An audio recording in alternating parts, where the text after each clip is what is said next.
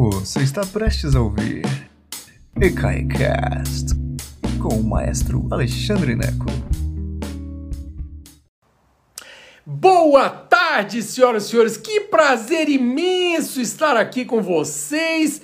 Hoje nós vamos falar sobre o maravilhoso, glorioso Radamés Nhatali. Escreve Gnatali com dois T's, é Nhatali, um sobrenome italiano igual o meu que é Ineco. E o Radamés Nhatali é um grande arranjador, compositor também, mas ele é principalmente conhecido por ser um grande arranjador. Ele é daquela era de ouro do rádio, é, dos anos 30, 40, 50, que assim é uma das épocas mais maravilhosas. Eu queria tanto ter vivido no Rio de Janeiro nessa época, esbarrado com aquele povo todo nos corredores da Rádio Nacional. Não queria, você não queria também? Bom demais, mas é isso. Hoje nós vamos falar sobre o Radamés em Atali. Lembrando a cada um de vocês que se vocês puderem ajudar esse canal a continuar gratuito, vai ser maravilhoso. Para isso acontecer, é só em ecai.com.br doar um real que seja, ou então deixar 50 centavos aí no nosso Pix 14212-894-000-198, tá bom? Ajuda nós aí, é muito importante que esse canal continue gratuito. Para mim é importante que seja fonte de informação e cultura gratuita, tá bom? O pessoal insiste comigo, Alexandre, você devia cobrar pelos vídeos. Não vou cobrar, não neste momento, quem sabe um dia, mas por enquanto não. Esse canal eu quero que seja gratuito. E se a gente conseguir manter ele gratuito, vai ser um sucesso pessoal para mim. Eu vou ficar muito feliz. Então vamos lá. Radamés Atali. Nasceu no Rio Grande do Sul em 1906. 1906, morreu no Rio de Janeiro em 1988. Então viveu aí todo o século XX, né? De 6 a 88. E ah, compositor, arranjador, regente e pianista. Muito interessante, um músico fantástico. Ele teve formação erudita, ele é formado, foi formado pelo Conservatório de Porto Alegre e ele navegou muito bem entre o erudito e o popular, e a gente vai falar um pouquinho sobre isso. Assim, é, no Rio de Janeiro, no, no, no, no primeira metade do século XX, havia um preconceito muito grande com músicos eruditos que faziam música popular. Sabia disso? Eles tinham que inventar é, pseudônimos. O músico erudito não podia fazer música popular e, e vice-versa. Tinha, era como se fosse, é, como se houvesse uma muralha entre os dois mundos. É, Recentemente eu falei sobre o concerto para piano em formas brasileiras do Ekel Tavares. Ekel escreve H-E-K-E-L, Ekel Tavares, que era um músico fantástico, o concerto é maravilhoso. E ele foi um dos poucos que manteve o próprio nome. Manteve Ekel Tavares, tanto para as composições eruditas como popular. O Radamés Atali, ele usou, ele era Radamés Atali no mundo, no mundo erudito ele se tornou o Vero. É engraçado o pseudônimo que ele inventou, porque a mulher dele era Vera. Aí ele virou Vero. É o... então ele chamava assim, Vero e sua orquestra. Era o Radamés Atali. Então ele é para emplacar na música popular, especialmente no rádio naquela época, ele virou o Vero, ok? Você tem que entender que era outro mundo, era só música ao vivo, ok? Tudo era música ao vivo. Mesmo que acontecia no rádio, acontecia ao vivo. Não tinha gravação para tocar no rádio, a qualidade sonora não permitia isso. Então, até 1950, mais ou menos, tudo que acontecia no rádio e depois na televisão era ao vivo. Tudo ao vivo. Se você ia num cassino, a música era ao vivo, na orquestra, evidentemente, num teatro, a música era ao vivo, e no rádio a música era ao vivo. Isso era um mercado de trabalho maravilhoso para os músicos. E é desta época que estamos falando, ok? Então, falar um pouquinho sobre a vida dele, eu nunca falo muito, não, mas eu achei isso interessante. Filho de uma pianista com um marceneiro gaúcho italiano. Itália, porque eles imigraram, mas imigraram lá para o Rio Grande do Sul. O pai, além de marceneiro, resolveu aprender a tocar fagote, olha que bonitinho. E depois acabou virando maestro, o pai dele, olha que bonitinho. E os irmãos do Radamés, os, três, os, os, dois irmãos mais, mais novos dele chamavam-se Aida e Hernani, que é, é engraçado porque assim é para mostrar a, a, como eles gostavam de ópera, porque Radamés é o herói é, do, do, da ópera Aida, né? E aí a, a, irmã era Aida e Hernani é uma ópera do Verdi, uma ópera uh, mais, mais uh, antiga do Verdi. Então mostra a paixão deles pela, pela ópera. É, Formou-se em piano e violino no Conservatório de Porto, Porto Alegre e lá na capital gaúcha ele tocava na noite e nos cinemas mudos. Lembra que ah, era necessário, tinha, o cinema era mudo, mas tinha música ao vivo, tudo ao vivo de novo, aquilo que eu falei. Então, nessa mesma época, Pixinguinha estava tocando lá no Cine Odeon, no Rio de Janeiro, Nazaré, Nessa Nazaré estava tocando no Cine Odeon, no Rio de Janeiro, porque era isso que os músicos faziam, tocavam em cafés, em cassinos, em cinemas, era o que tinha. Oh meu Deus, como eu queria ter vivido nessa época, gente! Eu morei nos Estados Unidos, já falei muitas vezes isso, eu agora exibi, a igreja que eu era diretor musical, na frente da igreja tinha um teatro dessa era, de 1920. O teatro foi construído nos anos 20. E dentro do teatro tinha um órgão de tubo gigante para passar cinema e o órgão acompanhar os filmes. Era espetacular. E eles mantiveram esse órgão. Então eu assisti Charlie Chaplin, Buster Keaton, Aí, já no século 20 e 21, eu assisti lá com o organista. Gente, é fantástico, é maravilhoso, é muito legal. Então a música, Radamés Inhata, ele faz parte desse universo da música do cinema mudo, que depois foi para o rádio. O rádio inaugurou no Brasil na década de 30, o rádio comercial, né? E aí foi todo mundo para o rádio, depois para a televisão, mas aí para a televisão já o negócio já mudou um pouquinho. O pai do Radamés, que era apaixonado por música, é, depois que o menino se formou lá em Porto Alegre, o pai levou ele para o Rio de Janeiro para conhecer a cena musical lá da, da, da, capital brasileira. Né? O Rio de Janeiro era a capital, era o Distrito Federal na época. Né? E o, aí o pai, o, o, o Radamés conheceu o Ernesto Nazaré nessa época, que o Ernesto Nazaré tocava no Cine Odeon, né, que eu falei para vocês. O Ernesto Nazaré era fantástico, ele tinha uns empregos malucos. Bom, vai lá assistir o vídeo sobre Ernesto Nazaré, que é outro grande brasileiro. E o, o Radamés Inhata, ele acabou conhecendo, como ele era muito bom, era muito bom pianista, erudito, que ele principalmente erudito, ele foi se embrenhando na música popular, mas ele foi formado erudito. Então, a elite cultural brasileira, Mário de Andrade, seu, seu povo chique lá, convidou Radamés para fazer recitais no Rio de Janeiro, depois foi para São Paulo, fez recitais lá, como pianista erudito de uma classe abastada. E assim o Radamés foi se embrenhando, se embrenhando, se embrenhando, mas ele gostava de música popular também, era um cara muito antenado com o, o o Zeitgeist, ó, para ser chique hoje, Zeitgeist é assim o espírito da época, o momento daquele momento. Então assim, o, o, o Radamés Inhatali, ele é, ele leu e traduziu em música o momento cultural brasileiro dos anos 20, 30, 40, 50 e depois 60 até, né? Mas principalmente 30, 40. É, ele sempre teve a vida financeira apertada, músico, né? Como eu também do ECAI, né? Então vamos lá, ó, 14 894 Bota um real lá para nós. Eita, tá difícil chegar os boletos do IPTU, vou te contar. Mas aí ele sempre apertado, com a, com a situação financeira apertada, ele tocava em cassinos para sobreviver, tocou. Aí eu não lembro agora, não foi no cassino da UCA, não. Pode ter tocado, mas eu não me lembro agora o nome do cassino. Então, assim, vocês. É, ele tocou muito em tudo que é tipo de lugar, mas ele usava então o pseudônimo, é, era o Vero, para tocar no, nos lugares populares, e chegou a tocar no Teatro Municipal do Rio de Janeiro. Ele solou o concerto para piano do Tchaikovsky. É lindo de morrer aquele negócio. Então, assim, ele era um super pianista, não era mais ou menos, não. O cara realmente era muito bom. Em 1934, olha aí, então ele tinha 28 aninhos. Aos 28 aninhos, ele virou arranjador da Victor Brasil. O que é a Victor? RCA Victor. A Victor do Brasil é o seguinte: foi uma companhia de discos que abriu no Rio de Janeiro. É uma companhia norte-americana que abriu uma filial aqui no Rio de Janeiro.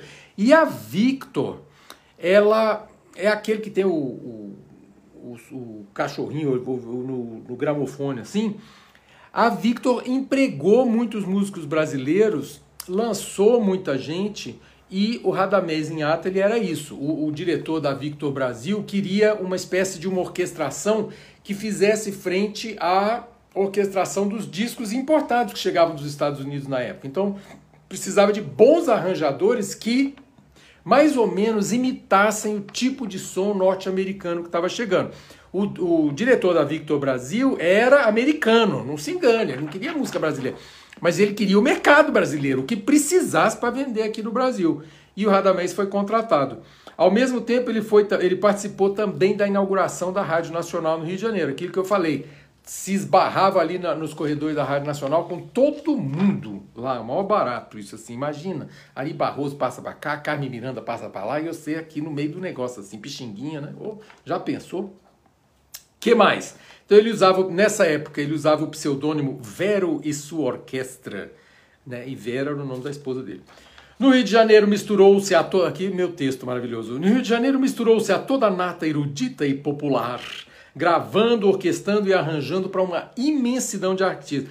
Falou o nome aí, ele gravou com, com essa pessoa, na, na, década de 30 e 40. É, ele escreveu muita música também. Ele é mais conhecido como arranjador, mas ele escreveu música. Eu preparei uma lista para você em que tem a composição mais famosa dele, dele que se chama a Suite Retratos. É uma composição para. Na verdade, ele arranjou para bandolim e orquestra e tem uma gravação maravilhosa com o Jacó do bandolim fazendo solo. É como. Eu comparo muito a Rhapsody in Blue do, do Gershwin, que é de 1929, eu acho, 1930. É, a Rhapsody in Blue você lembra, né?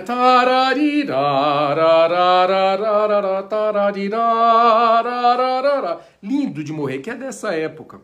Na verdade, é, é, a, a suíte Retratos é de 1956, muito depois. Mas eu acho que é uma, é uma peça tão importante para nós brasileiros quanto a Rhapsody in Blue. E nós, evidentemente, não conhecemos. Inclusive, foi difícil achar essa versão do Jacó do Bandolim com a, o próprio Radamés Inhata ali é, é, é, regendo a orquestra. Porque essa suíte retratos são quatro movimentos em que ele homenageia Pixinguinha, Ernesto Nazaré, Anacleto de Medeiros e Chiquinha Gonzaga. Então eu não achei toda a suíte. Olha só, você vê, é, é uma das peças mais importantes do repertório brasileiro, do repertório erudito brasileiro, porque ele é meio. Para usar um termo chique, que hoje é tudo em inglês, né? Para usar um termo. É crossover entre o, clássico, entre o erudito e o popular, sabe? assim Mas é, é, é espetacular. E você vai ouvir esse negócio que eu preparei lá para você. Aí aqui minha última frase. Participou, isso é muito legal, participou incansavelmente da vida brasileira, musical brasileira do século XX, sendo ao mesmo tempo fundamental na formação de jovens músicos. Por exemplo, Rafael Rabelo, o grande violonista Rafael Rabelo, que morreu jovem, e dá o nome ao Clube de Choro aqui no, no, em Brasília, a Orquestra de Choro Rafael Rabelo aqui em Brasília, um dos grandes violonistas brasileiros do final do século XX foi muito é, estimulado pelo Radamés Inátali. Então, ele, ao mesmo tempo, ele formou músicos jovens e ele agiu muito para proteger a memória e a sobrevivência de músicos antigos, gente da geração dele, como o Pixinguinha, é, que estava esquecido. O, o Radamés Inátali ajuda a trazer de volta para celebrar a vida do Pixinguinha muito interessante, um cara muito importante, muito, muito, muito importante mesmo, devia ser muito mais conhecido é, no Brasil. Mas o principal dele, passando agora para a lista que eu preparei para você no Spotify, que não é muito longa, não, um pouco mais de uma hora, mas o que, que eu quero que você entenda da importância do Radamés Inátali? O som da música brasileira no século XX passa necessariamente por Radamés Inátali. Por quê? Lembra daquela gravação?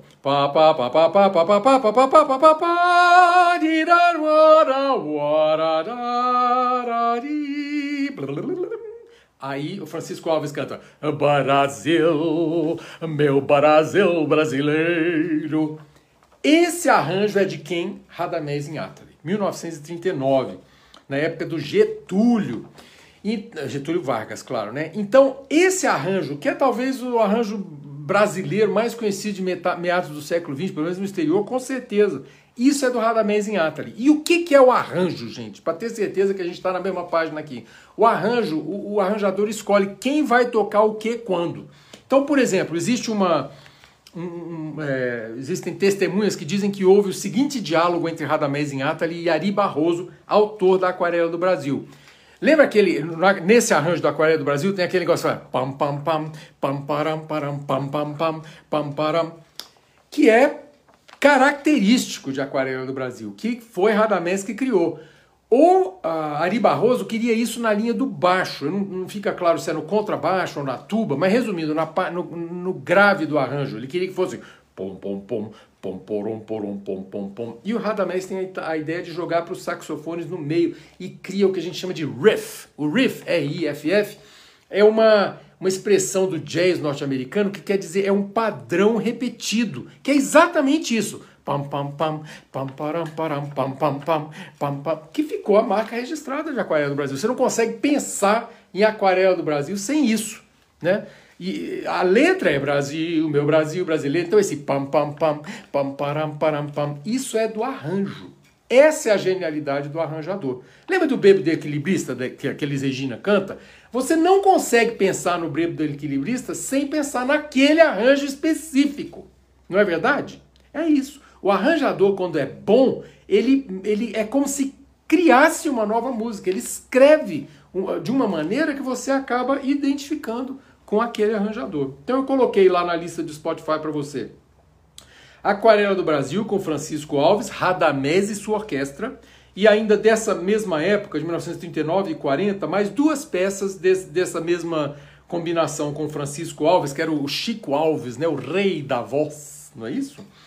Todo, todos esses músicos tinham um, um nomezinho, né, um, um apelido. E aí é o, o Onde o Céu é Mais Azul, de 1939, e Despedida de Mangueira, de 1940.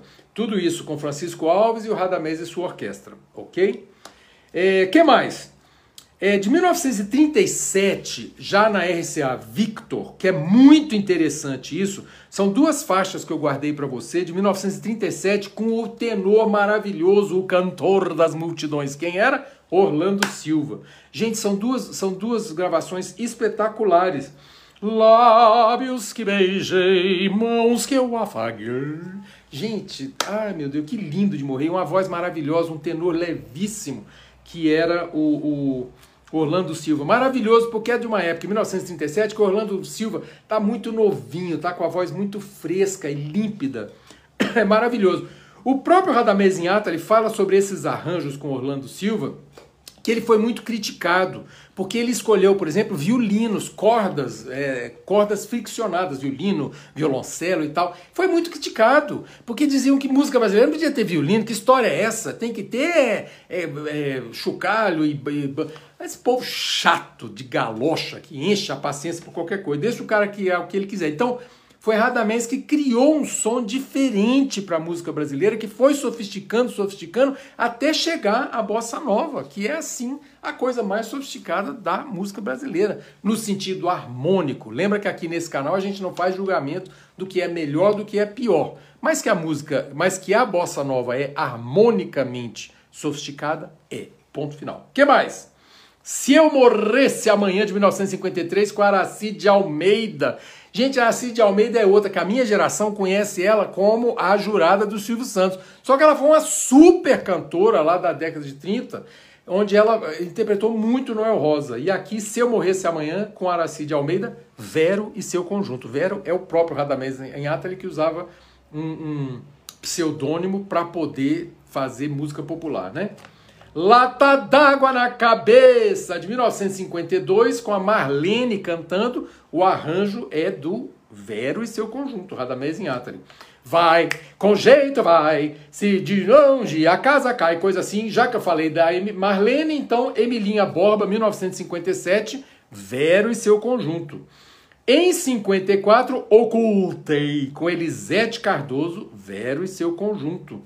A voz do morro, eu sou o samba, com o Jorge Goulart, Vero e seu conjunto. São vários arranjos já do final da era de ouro do rádio. Exatamente, Regina, uma época maravilhosa. A Kátia também fala, é isso, é uma época que eu tenho saudade sem ter vivido. Eu nasci em 67, isso já não existia mais, mas eu vivi isso através da minha avó, dos meus avós e tal. É isso, é uma coisa impressionante. Agora, isso é a primeira fase dele lá. Olha o que foi, o que marcou minha vida muito são é, uns arranjos é, da, da coleção Disquinho. Olha que legal isso, gente. Quem na minha geração cresceu com um disquinho do Chapeuzinho Vermelho, na minha época era um LP, vermelho, inclusive, que eu andava com a vitrolinha Philips azul num, debaixo do braço, e no outro braço um disco vermelho do Chapeuzinho Vermelho. É arranjo do Radamés em Atlas, você acredita? Ele escreveu a música e arranjou. É, é uma, uma, são, são produções do Braguinha, que era o João de Barro, que era dono da gravadora Continental, que tentou fazer frente às gravadoras americanas. Claro que não conseguiu, mas ele produziu muita coisa boa. E eu botei lá para você. Chapeuzinho Vermelho de 1946, olha que demais. E ela foi re, re, remasterizada. Você teve também, né, Regina? Eu fui rema, é, tudo isso foi remasterizado e lançado a coleção de skin. Era tudo do Radamés em Atari. E qual é a, o, a, o grande barato dessa coleção de skin? Musicalizou muita gente. Gente do céu, eu lembro. É, o fogo, macacada, abana o fogo. Está na hora de aprontar a feijoada para o banquete do Dr. João Ratão. Quem quer casar com a senhora baratinha que tem fita no cabelo e dinheiro na caixinha, não é verdade? Tudo isso era, era um arranjo do Radamés em Atelier. Demais, demais, demais. Cresci com esses negócios. E o Braguinha, que era o João de Barro, produziu toda a coleção, que ele tinha uma neta, tinha uma netinha e queria que a netinha crescesse com música boa. E nós demos sorte, porque fomos educados com a música do Radamés em Ata e Braguinha. Que coisa boa, né? E por último, eu coloquei lá para vocês a suíte Retratos em quatro movimentos. Eu não achei a suíte completa no com a, na versão que eu queria, mas eu achei dois movimentos da versão que eu queria e outros dois movimentos que eu botei com o Rafael Rabelo e o Chiquinho do acordeon, que eu acho que faz sentido. Então, o primeiro movimento é o Pixinguinha, com o Chiquinho do acordeon e o Rafael Rabelo.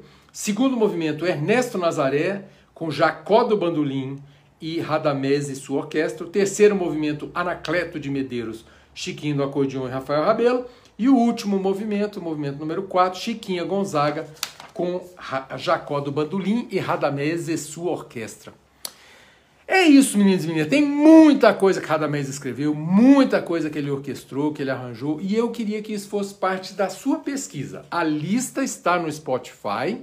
Você clica aqui embaixo e vai, vai para a lista, como todas as listas que temos aqui. Se você quiser conhecer o índice de índios do ECAI, é só em ecai.com.br, clicar em índice, você tem acesso a centenas, centenas de vídeos gratuitos que nós produzimos para você do fundo do nosso coração.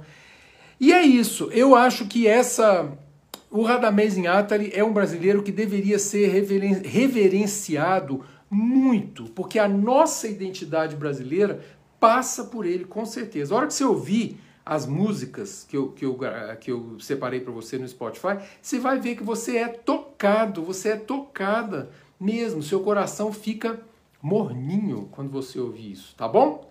Um beijo enorme para todos vocês, para todas vocês. Muito obrigado pela companhia e a gente se vê em breve, tá bom? Beijão, gente. Boa noite.